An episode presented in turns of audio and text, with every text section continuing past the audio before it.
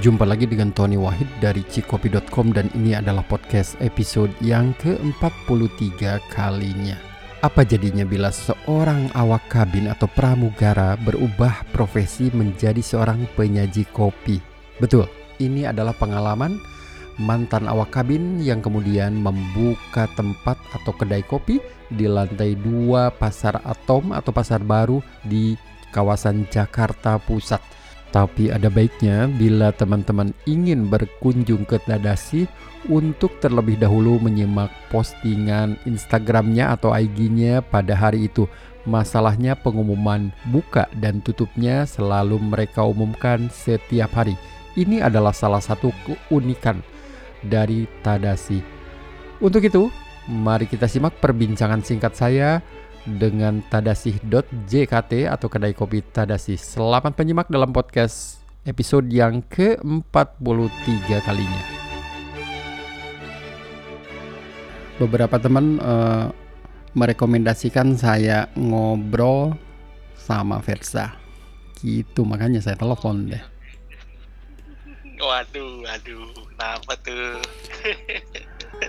iya, dan nanti buat teman-teman kalau mau follow IG-nya ada di tadasih.jakarta ya, JKT.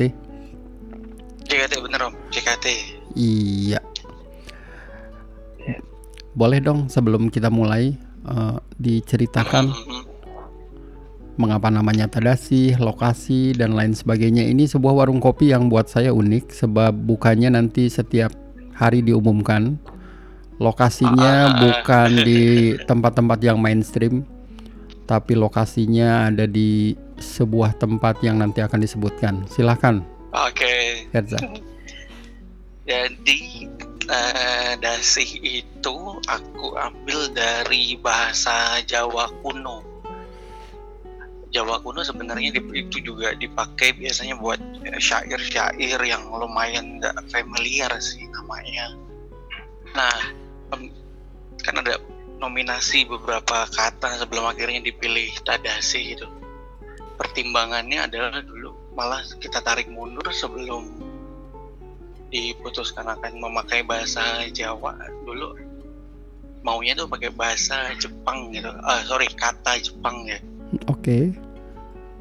Tapi kita mikir kalau nanti ada yang lebih ngerti Jepang lebih dalam kita akan sulit nyeimbanginnya karena kita cuma tahu Jepang secara kulit aja kan. Akhirnya diputusin kayaknya kita pakai bahasa Jawa tapi yang ke Jepang-Jepangan. Maka dipilihlah dasi. Tadasi tadasi artinya merindukan bulan. Itu bahasa Jawa ya? Bahasa Jawa kuno belum bahasa Jawa kuno. Masih digunakan nggak bahasa itu?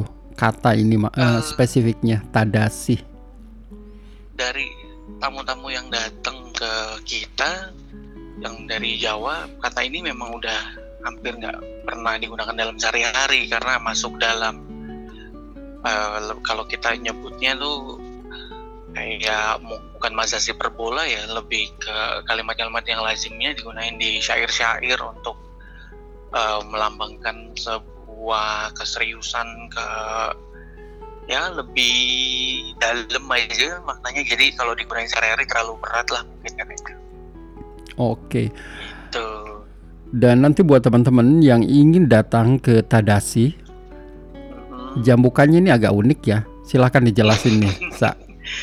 Iya Om, jadi pas mulai ini aku kan setelah resign dari kerjaan ini aku kan bareng temen namanya Jerry bikinnya bareng dua kita Nah, kerjaanku dulu sebelumnya tuh jam kerjanya 24 hours 7 gitu. Jadi yang memang nggak ada siang nggak ada malam jadinya. Jam kerjanya selama jadi hitungannya nggak ada pagi nggak ada siang tapi 24 jam bisa dimulai dari dini hari sampai sore bisa dimulai dari malam sampai siang.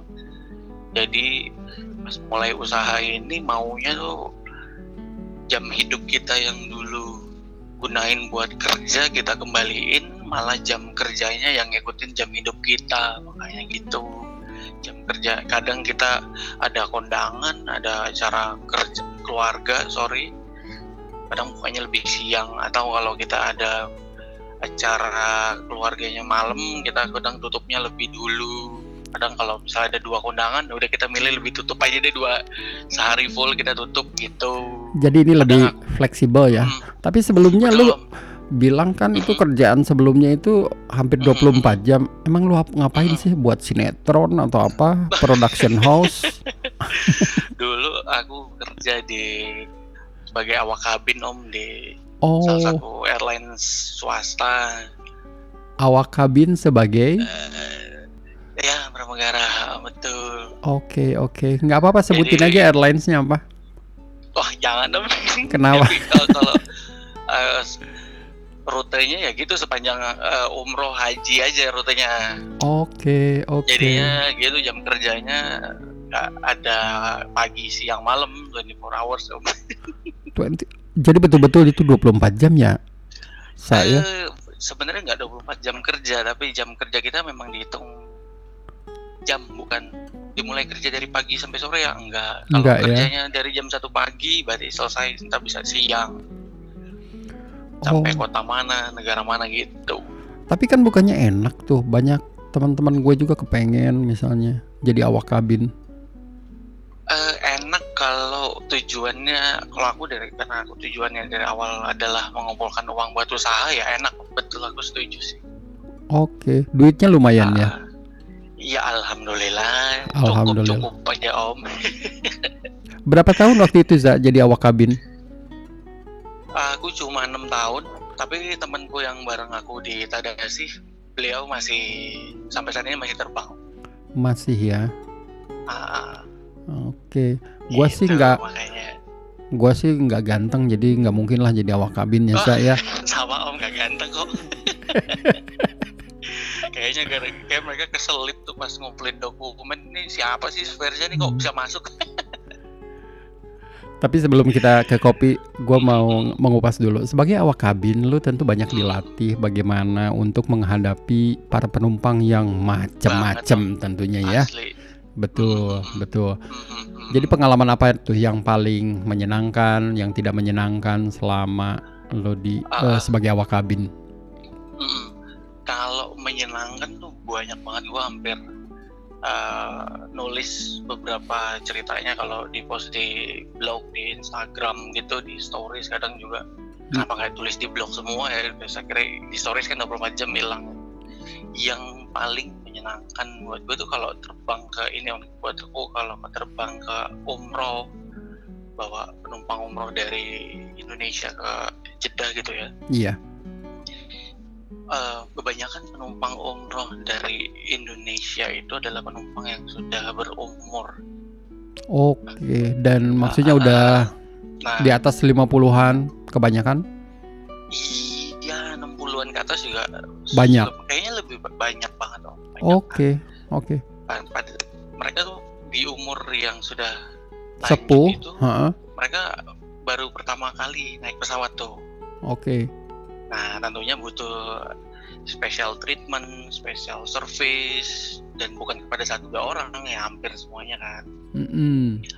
pernah suatu penerbangan saya lupa dari kota mana tapi ke Jeddah ya berangkat mau berangkat umroh ada sepasang suami istri gitu suami istri udah usia lanjut ketika waktu itu serving meal pertama jadi makan siang ya makan siang kan aku kan megang 56 sorry ya sekitar 40 sampai 50 orang yang aku serving tuh yang Iya. satu troli itu ya Mm-mm. Nah, di tengah surfing ada suasana suami istri lah. Kira kita sampai di barisan suami istri itu.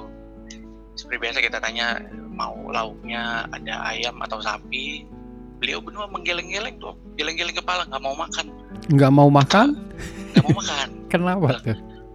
Bapak ibu ini mau ayam atau sapi? Dia bilang, Mm-mm. oh nggak mas, nggak makan. Oh, bapak ibunya bawa makanan atau sudah makan dibekalin tadi? "Eh, sudah makan pagi mas? Iya, ini makan siangnya. Ada Hmm. kita punya ayam atau sapi? Dia bilang, "Oh, enggak mas, nggak makan. Dia bilang, dia bilang gitu. Saya kan sebagai yang bertanggung jawab Bingung atas ya. area ini, kalau beliau tidak makan, akan menjadi masalah Catatan. nih karena Iya. Penerbangannya masih lama gitu kan. akhirnya dengan segala cara kita aku lobbyin eh, ibu bapak nanti kalau nggak makan penerbangannya masih 10 jam atau mau minum dulu nggak mas nggak minum bapak ibu? Kan nggak boleh bawa minum tadi di bandara nggak juga mas ini kira aku ngomongnya agak mendekat gitu om Lalu gimana tuh? setengah-setengah bagi Heeh. ibu ini makanannya saya letakkan di sini ini satu ayam satu sapi kalau misalnya ada yang nggak suka Tinggal bilang aja ya. ditukar- aja Heeh. Heeh. ternyata dia juga bis dia malah narik pundak aku sambil bisikin om Apa tuh katanya? mas kita nggak bawa uang buat beli makanan ini Oh, Dia bilang, oke. Lah, bapak ibu aduh itu eh, saat itu sih waduh mau. iya, iya, iya. mau terharu yang tapi ditahan-tahan gitu Iya, tapi iya, kan iya, langsung kayak bapak ibu ini makanannya Mm-mm. free sudah dibayarin sama travel aku bilangnya pakai bahasa gampang ya om Iya, iya, iya. sudah sama bahasa travel sudah dibayarin sama travelnya Jadi makanannya udah nggak perlu bayar lagi sudah dibayar tadi duluan Betul. oh gitu. Langsung dibuka makanannya mas.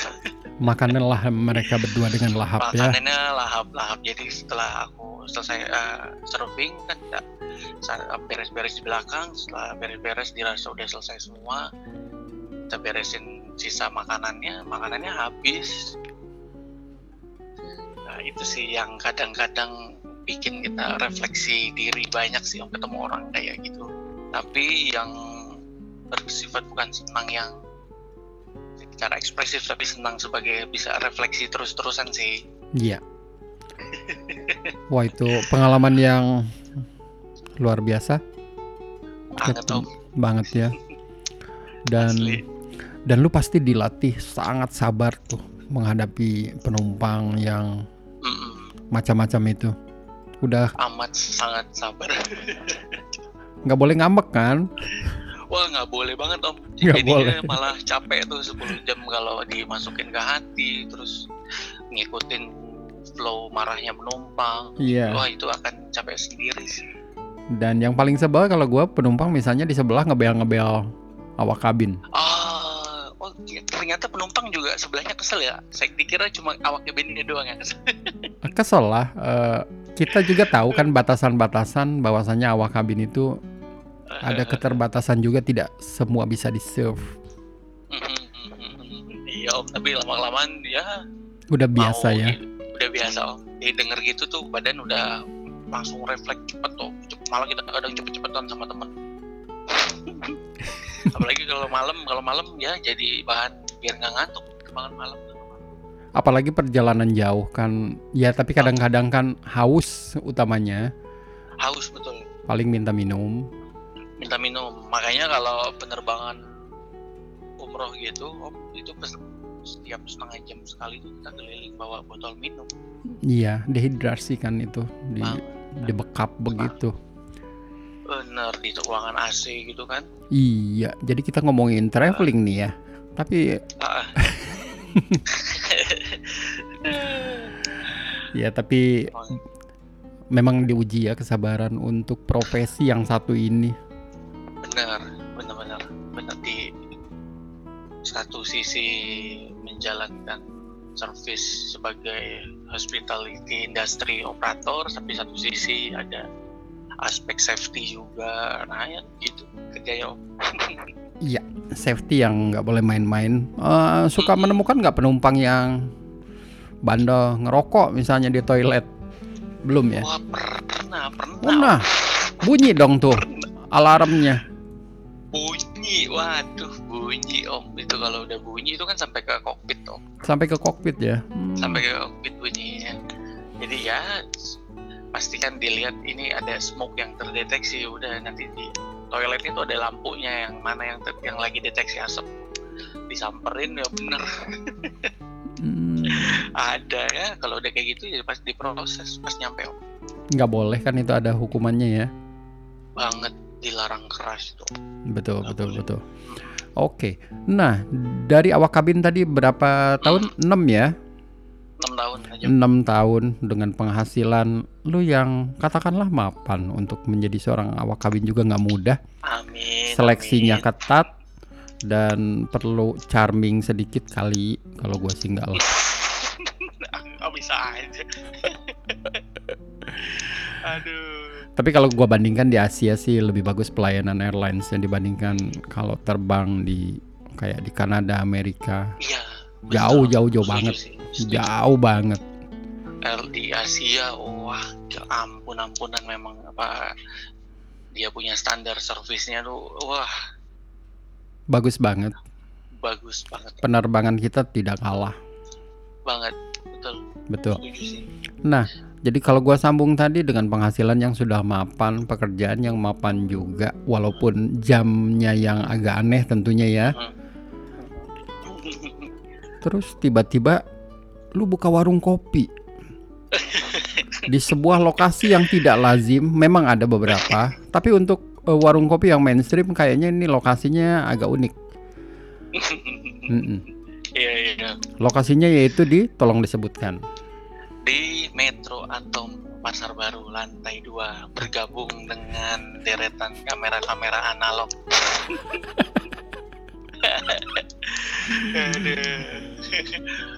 Jadi awal Iya, mulanya gimana sih dari awak kabin tiba-tiba ah gua mau buka warung kopi. Gimana tuh, Sa?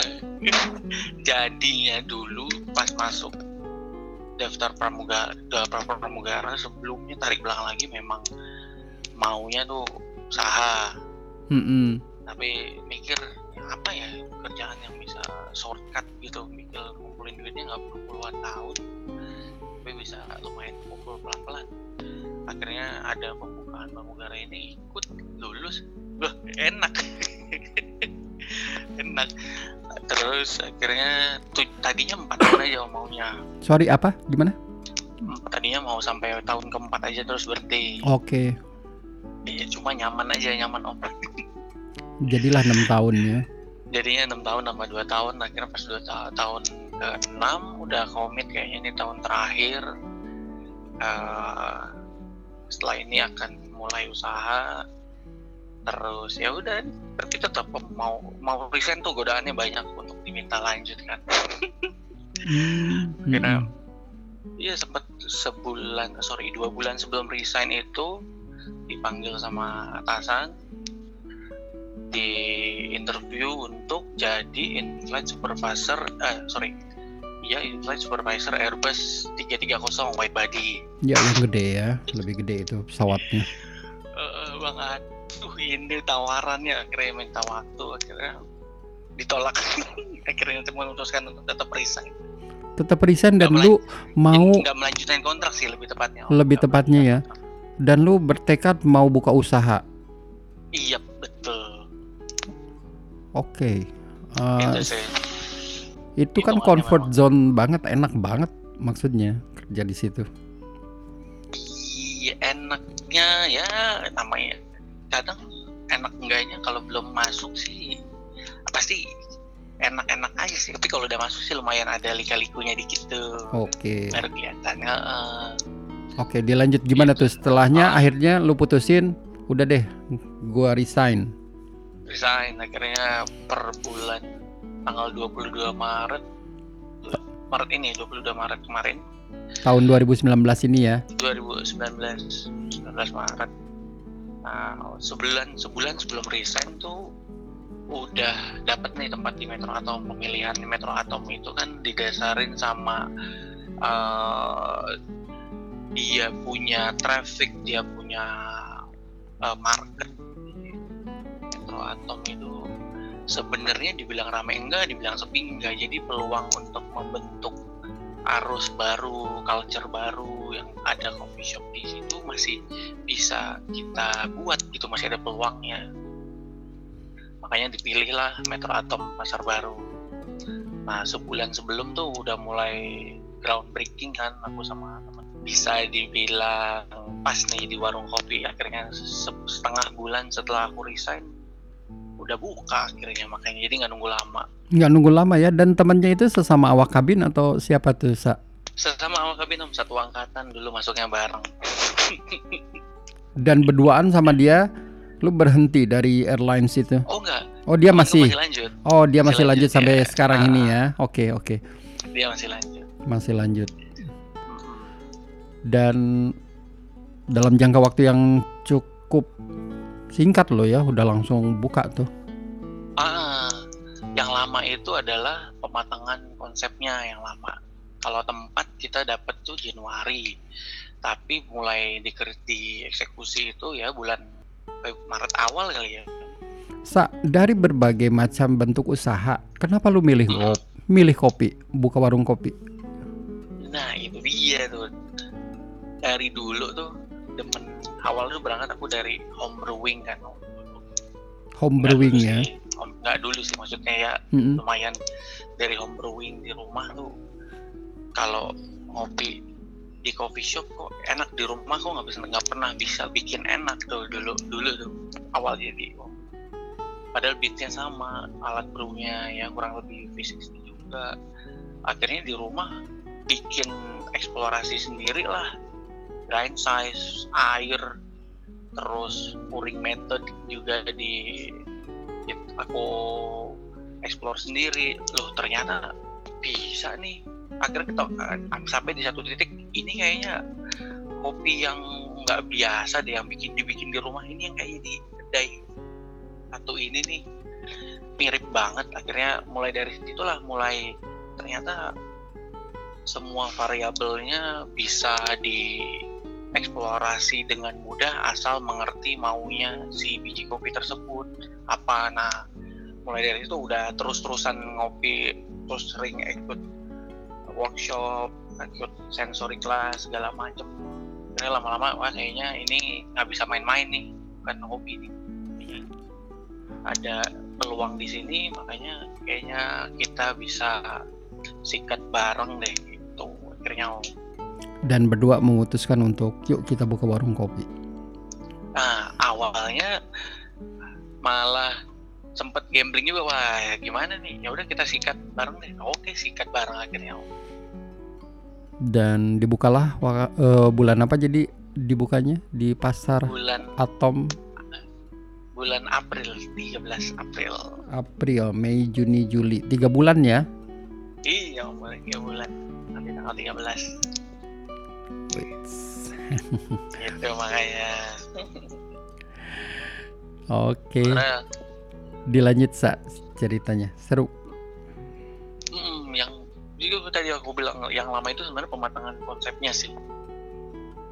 Kalau kalau pembangunannya kita malah lebih lebih siap untuk bisa ini maunya begini ini maunya begini. Konsepnya itu yang harus karena kalau menurutku dibanding ornamen kalau kalau pemahaman di warung kita bikin dalam warung kopi yang aku lebih menempatkan konsep lebih tinggi dibanding uh, fisik bangunan itu sendiri sih men- kalau menurutku. Makanya sebelum kita punya bayangan mau bentuknya seperti apa secara visual warung kopinya aku sama temanku harus bisa mematangkan konsep dulu. Setelah konsepnya udah matang baru itu dengan sendirinya secara imajinatif muncul tuh oh kayaknya konsep kita ber eh, kenaan dengan kayaknya ada kayu-kayu masuk deh. Wah kayaknya ada semen masuk deh gitu jadinya secara imajinatif setelah konsep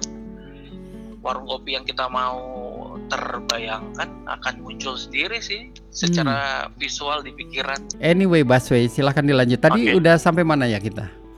konsep om konsep. Konsepnya. Oke. Mm-mm, makanya tadi yang aku bilang dengan kalau warung yang kita bikin sih yang terpenting sebelum membuat fisik dan visual warung ya aku harus tahu konsepnya konsep warungnya dengan adanya konsep yang sudah matang dan dirasa cukup akan muncul sendiri tuh ide-ide mau bentuk bangunannya gimana mau bentuk warungnya gimana mau ornamennya dari unsur apa. Nah itu terbentuk dari konsep itu sendiri sih. Malah kita lebih nggak pusing mikirin lebih pusing mikirin konsep daripada mikirin eh, pembangunan warung karena lebih rumit konsep sih kalau kita. Maka itu yang lebih lama mikirin konsepnya. Oke. Dan eh, di sana usahanya berapa kali berapa tuh di kios warung itu? Di warung itu empat kali enam. Empat kali enam cukup luas juga nyatanya ya? Iya, itu cukup luas om. Makanya asik juga sih dibikin macam-macam. Cukup luas dan kalau kita boleh tahu uang sewa di sana berapa sih, Sa? Di kisaran 25 sampai 30 tahun. Setahun. Oke lah. Susah nggak cari lokasi di sana? Maksudnya jarang banget orang yang sewain atau ada aja? Eh, di Metro Atom itu sekarang kayaknya masih gampang, masih gampang sekarang ya om. Aku nggak tahu Masih ya? soalnya nggak tahu kenapa nih seminggu terakhir banyak orang manajemen kantor atas bolak-balik depan warung bawa orang mau survei Sampai oke. mung- survei ini apa survei di- kan lokasi. beberapa ada yang ada yang kosong tuh tempat nggak tahu kayaknya mau ngelihat kios yang masih kosong nggak tahu jadi atau ngambil atau enggak Oke. Nah, dibukalah itu di bulan April kemarin ya. Mhm. Pas pertama kali dibuka gimana tuh? Hmm, pertama kali dibuka itu ya semua orang yang pertama yang paling paling kaget ya pedagang-pedagang di situ lah pada pertama nih ah waduh ada warung kopi di sini. Hmm. Terus? Aduh ada warung kopi di sini. Terus juga orang-orang yang biasa datang ke pasar pembeli juga waduh ada warung kopi di sini nih. Waduh waduh nengok-nengok semua. Ya memang itu tujuan yang gitu pas mereka lewat pasti nengok ke kita sih. Sebagai awal-awal tuh. Mm-mm. makanya dari dari awal konsep kita dan marketing strategi kita itu adalah mendatangkan tamu kami justru dari luar pasar baru. Awalnya. Mm-mm, awalnya. Oke. dan dan dilihat dari kan aku udah daftar di Google Business? Dilihat dari grafik di Google Business memang justru dan aku kan setiap tamu aku tanya tuh dari mana? Taunya dari mana? Dan mereka Instagram dari temennya justru bukan orang pasar terus ke mampir nih. Nah itu itu ada sih itu ada. Tapi justru kayaknya lebih banyak orang yang dari luar pasar datang karena tahu dari ini ini ini ini pasar. Gitu. Dan berapa banyak tuh pengunjungnya pada saat awal-awal buka? Sa- awal bu eh, kita di awal-awal buka itu pokoknya sampai espresso eh sorry sampai rockpresso itu kita stop tuh om. Karena kan kita eh, ekstraksi espressonya pakai rockpresso ya Om. Iya.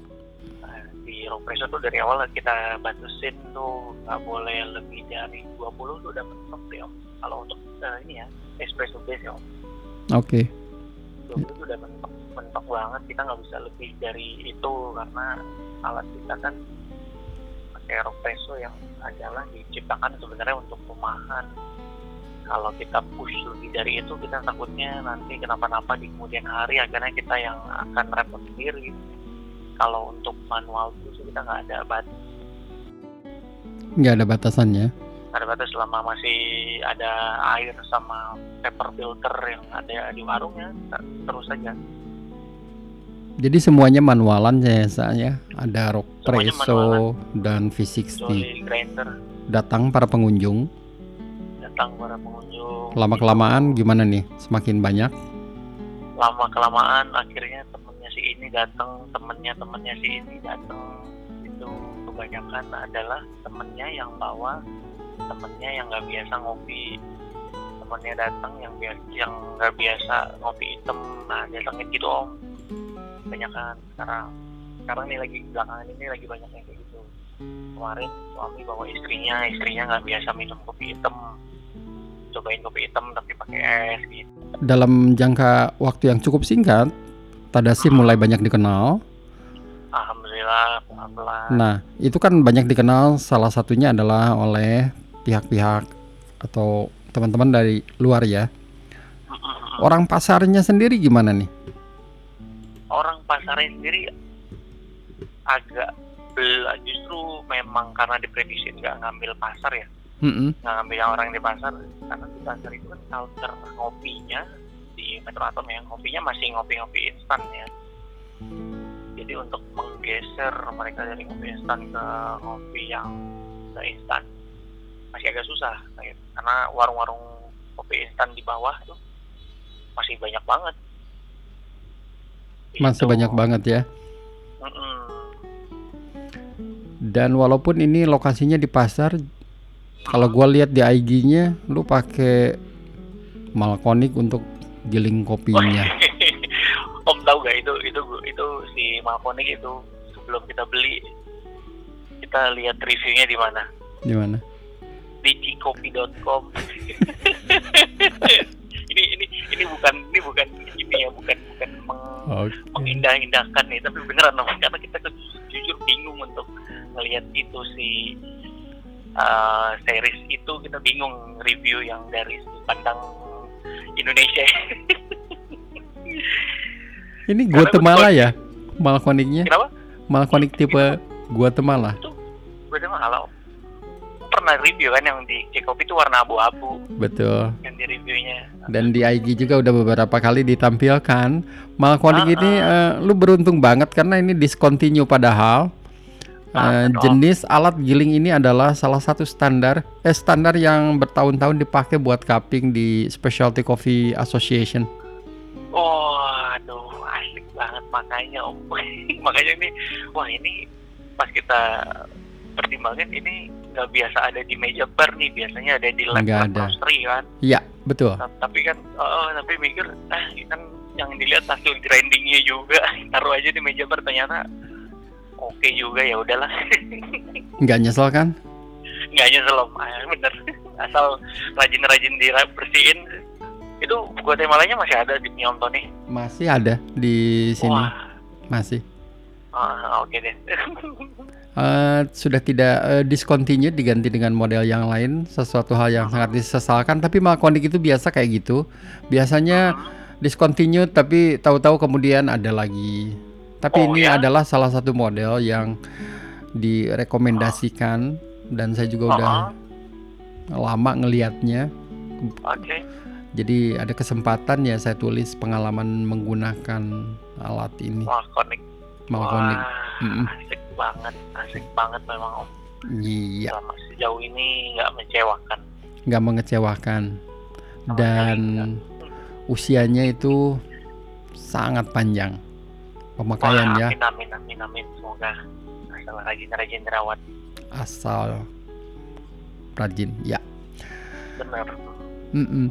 tapi sa kalau gue melihat eh, lu punya keberanian yang mungkin kalau gue seusia lu sekarang berapa tahun lu sa Sekarang tahun ini 27. 27 tahun ya Eh, sekali lagi mungkin kalau gue pada saat itu belum punya keberanian untuk memutuskan bisnis sendiri apalagi ini bisnis kopi yang tentunya gampang-gampang susah selain itu apa sih motivasinya? Apa lu diajarin orang tua atau apa supaya Ya, kayaknya diajarin sih enggak, tapi di influence kali Om sama orang tua. di influence ya Ah, dari kecil kan ah, orang tua usaha dari kecil tuh rumah itu pabrik donat. Mhm. jadi dari kecil udah diliatin orang tua yang udah bekerjanya dari rumah usaha udah usaha di rumah jualan ini jualan itu. Sampai gede pun masih nggak betah diem maunya usaha terus. Ya itu sedikit banyak menginfluence saya sih om buat usaha. Akhirnya ternyata itu nyata influence itu nyata akhirnya akhirnya Mhm. beneran dijalankan. keinginan usaha le- bener. Insya Allah amin. Dan kita doakan nanti supaya membuka lokasi yang lain ya. Amin. Eh, saya selalu senang dengan anak-anak muda yang punya keberanian untuk melakukan bisnis. Oke. Itu salah satu hal yang harus di mesti didukung tentunya iya betul banget om. Apalagi lebih spesifik kopi. Iya apalagi ini lokasinya di tengah wah. pasar. Yang kultur kopinya adalah kopi-kopi saset yang tadi lu bilang juga. Oh, oh, betul.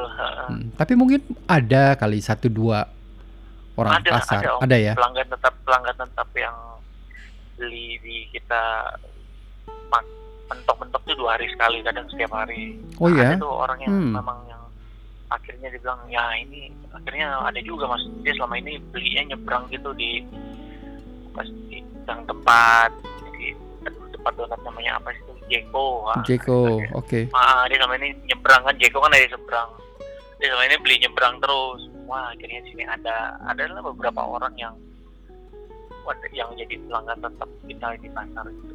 Oke. Dan menunya lu jual berapa di sana menu-menu kopi ini misalnya? Dari manual brewing hingga milk base. Mm-mm. semuanya eh, maksimal di 25.000 ribu Maksimal 25.000 ya. maksimal di- even minuman ice pun yang baru kita rilis pun di 25.000 ribu Oke. Nah, dari pengalaman yang walaupun cukup apa masih singkat ini, apa yang lu dapetin dari usaha membuka warung kopi ini? eh kap- yang paling dirasain itu secara peralihan pola hidup pola hidup dari bekerja yang sebelumnya sama yang sekarang itu pada dasarnya sama nih hospitality industrinya masih kepake banget ya Mhm. tapi secara pola hidup yang paling kelihatan sih di di kopi itu kayak teman-teman bilang wih kok kelihatannya sekarang lebih fresh nih ketawa tawa mulu sekarang ya." Oke. Eh, fresh lebih kayaknya lebih muda juga halah bisa lebih banyak eh, belajar rasa cukup sih sekarang om belajar untuk eh, lebih well organized sekarang tuh di sekarang pas mulai usaha kopi ini sih Dan gak hektik lagi ya. Iya betul karena flow-nya yang ngatur kita sendiri Oke. Dan satu hal lagi, penghasilan sebagai awak kabin apakah jauh lebih besar dibandingkan dengan membuka warung kopi atau sama? Eh, Atau lebih? ini masih masih awak tapi jauh lebih besar om jelas. Tapi lu bahagia di sini. ini kayak itu om yang sampai aku tanya sama temen sendiri kebingungan ini ini apa yang salah ya ini apa pola pikir saya yang salah atau atau atau ada yang salah. Sekarang sampai saat ini belum bisa menyeimbangi penghasilan sebagai awak kabin tapi kenapa saya chatting sama temen ya kenapa gue lebih ya lebih di rumah juga fine fine aja. Pokoknya sekarang lebih Iya berarti memang ada mas ada ada yang tidak serk di sebelumnya gitu. Terus Mm-mm. sekarang kayak lebih menemukan yang baru dan ternyata ini yang nyaman yang dicari gitu Oh. itu sih karena Kalau kalimat klisenya memang uang bukan segalanya, tapi betul. Selamat datang di dunia kopi yang menyenangkan dan bisa membuat Iya. bahagia. iya om thank you semoga bisa bareng-bareng majuinnya Versa, waduh. Eh, udah keluarga belum, Sa? belum Belum ya, masih single. Oke. Belum. Ah, Eh, gua seneng banget eh, apa menyimak pengalaman Versa dari awak Oke. kabin yang kemudian beralih menjadi penjual kopi di sebuah lokasi di pasar Atom dengan nama Tadasi. Jadi buat teman-teman nanti yang akan ke sana mesti dicek IG-nya tadasi.jkt. Masalahnya ini jam bukanya sesuai dengan kesibukan atau pengumuman yang akan di announce ah, sesuai dengan pengumuman yang akan dibuatkan oleh Tadasi ya. betul om Tapi biasanya eh, buka jam berapa kalau hari biasa? di range buka gedungnya itu jam kalau kita paling cepat itu buka jam 10 paling lambat kita Sorry, tadi audionya. Jadi jam 10 udah mulai buka, kemudian tutup jam 7 malam. Setengah tujuh. Setengah 7 Setengah malam ya. karena gedungnya udah tutup Udah tutup. Oke, jadi setelah jam itu nggak akan eh, nggak ada lagi yang dagang ya di sana.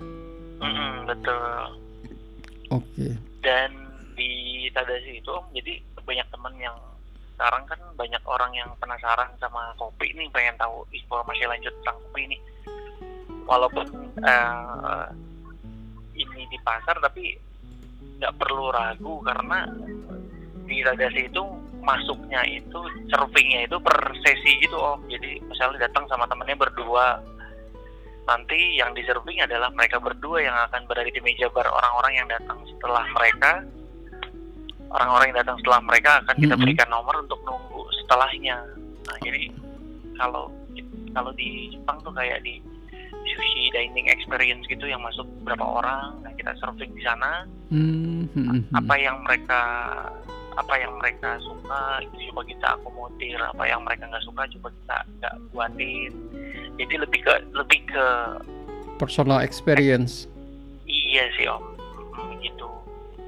Jadi kalau apalagi kalau weekend ya wah kalau weekend udah udah orang ngambil nomor terus jalan dulu keluar ke pasar om jalan-jalan Jalan-jalan dulu sambil menunggu ya. Mm-mm. Oke. Lu seneng kamera analog juga kayaknya ya. iya om kamera analog Oke, oke. makanya sering banget jadi pusat bantuan untuk memasang roll film di Tadasi. Oh ya? iya, Om. jadi sering anak Oke. ada anak-anak datang, Mas ini saya mau masang roll film nggak bisa, boleh bantuin nggak? Oke, oh pengalaman gue sih dulu eh, dengan yakinnya kayaknya ini udah masuk ya. Nggak taunya roll filmnya yang nggak muter. Jadi gue jepret-jepret nggak ada. Mm-mm. Itu dia om. Itu banyak banget yang datang buat minta bantuan masangin roll film. Inilah dia Oke. awak kabin yang menjadi tukang kopi di pasar pula. Keluar dari comfort zone-nya untuk memulai bisnis sendiri. Sebuah eh, upaya yang patut didukung. Mengkopikan orang-orang pasar. Ferza, makasih sekali atas eh, obrolannya, walaupun singkat. Sama-sama Om Tony. Terima kasih juga. Siapa tahu kita bisa ke sana kalau sempat nanti dan gua doain terus maju Ya, di Tadasi Harus. Amin, amin. Dan membuka cabang yang lainnya juga. Ya, amin, amin. Ditunggu Tony wah. Makasih, Za. Sampai ketemu ya. Yuk, bye. Yuk, bye. Demikian podcast episode yang ke-43 dan untuk selanjutnya teman-teman bisa mengakses di layanan atau streaming musik iTunes maupun Spotify. Tony Wahid pamit dan salam.